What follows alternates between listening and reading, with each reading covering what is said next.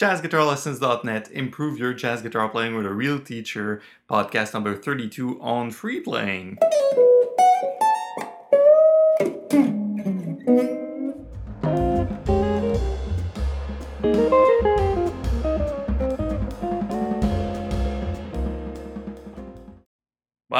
How was that for an introduction to a podcast? Well, I think it fits the theme because this week I want to talk about free playing and not just free as in, hey, let's go listen to Ornette Coleman and be on drugs. I mean, really actually using free playing as means to improve your playing and to, well, this is what the website's all about, this podcast, videos, and everything. And I'm really trying to, you know, reach out and help you guys do better what I personally kind of know how to do. I have tips for you. So, free playing is cool because you can disregard your note choices or you can disregard any parameter of music that you decide to to put uh, in the trash. Like i don't want to worry about this anymore.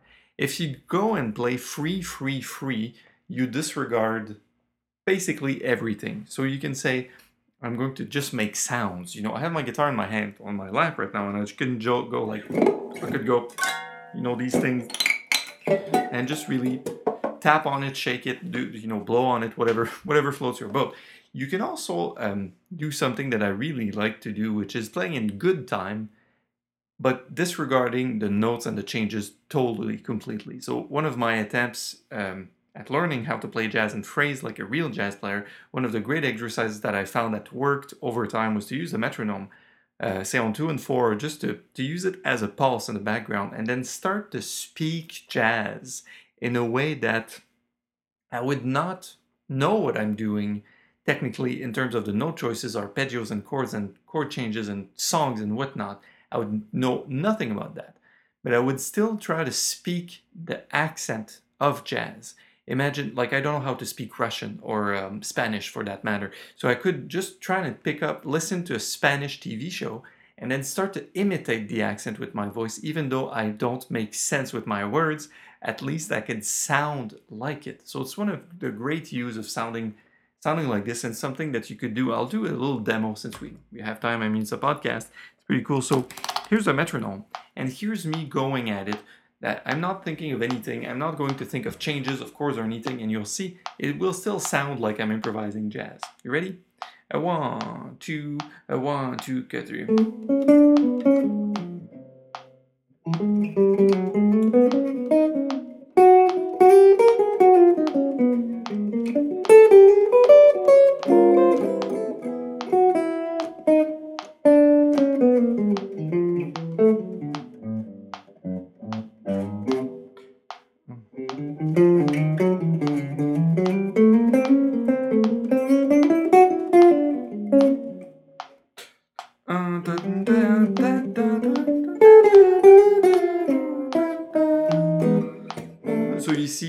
If I do this for too long, I start singing and then the neighbors complain.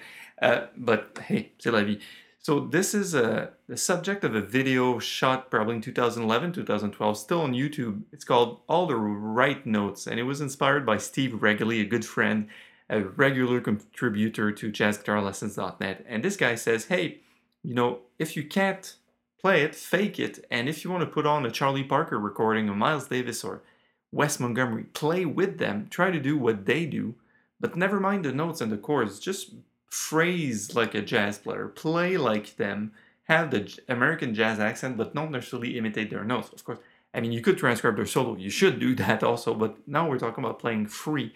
And I think this is the thing I mentioned to basically every student, everybody I work with. Like, yo, you should just grab your guitar and play some crazy stuff until it starts sounding like what you hear in your head or what you've heard on recordings and, and or both, right?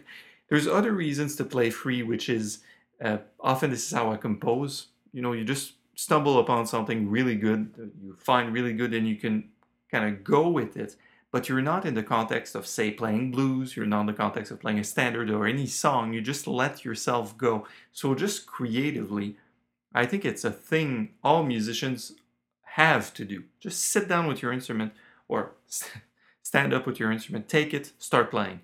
Never mind what any of the rules say, say because that's music is in fact a creative endeavor, so we should just go for it and do whatever. Maybe not all the time, But as an exercise, as a means to an end, playing free is really, really interesting. So there's several ways to do it. Um, there was this book by uh, book and play along by Kenny Werner. It's called Free Play, in fact, and he has these parameters. When I mentioned parameters earlier, I think um, say you have time, like a good pulse with a bass player and drums, but you don't have changes. So time and no changes. But maybe you have another way to do it, which is changes but no time playing rubato.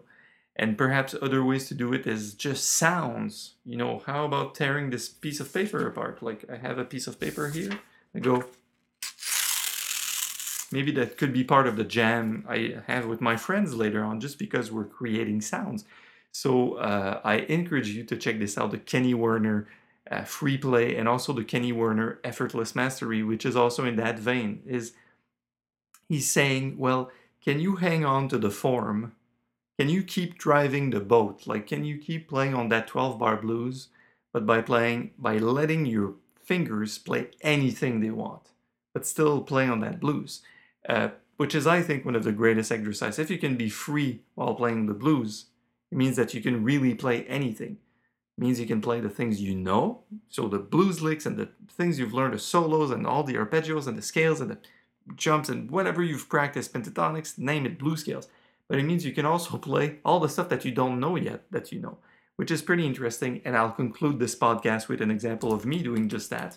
I'll do B flat blues, and I will be uh, going on a tangent, meaning that the blues form will still be there, but I will not um, I will not play it explicitly, but it will still be in the background. So please count the amount of bars and hang on for dear life. Ready? A one, two, one, two, three, four.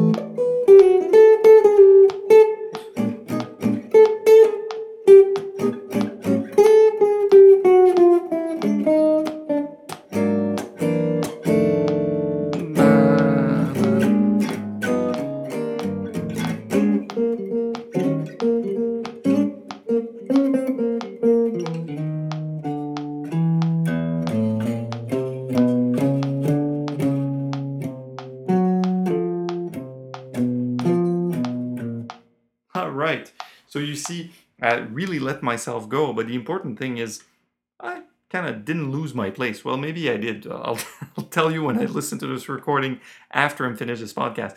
But the main idea is wow, if you can be free like this, it really means that you can play anything anywhere. And you have the freedom to. Um, to play the good notes, but you also have the freedom to play the bad notes. And it means that you can hold the form whatever happens. Now imagine playing this in a trio and saying, hey, bass, guitar, and drums, and say, we all know it's blues. We count it in one, two, one, two. We all know it's blues, but we're going to play the craziest things ever, and we'll try not to get lost. We'll try not to be um, torn apart or be, be uh, taken away by what everybody's playing. We'll still be right on, but we'll avoid playing the, the form. We'll avoid giving you the details of where the chords are going, uh, playing the usual licks and whatever, which is, by the way, if you've read Miles' biography, what the, the, the quintet, the second or the last great Miles Davis quintet did, Wayne Shorter, uh, Tony, uh, Herbie Hancock, of course, and Ron Carter, they said, all right, let's play anti-music. And that's that's the gist of it, all right? So as far as I can understand it. So I'll let you go with these crazy thoughts. My name is Mark from jazzguitarlessons.net. Improve your jazz guitar playing with a real teacher. And this has been podcast number 32 on free playing. Take care.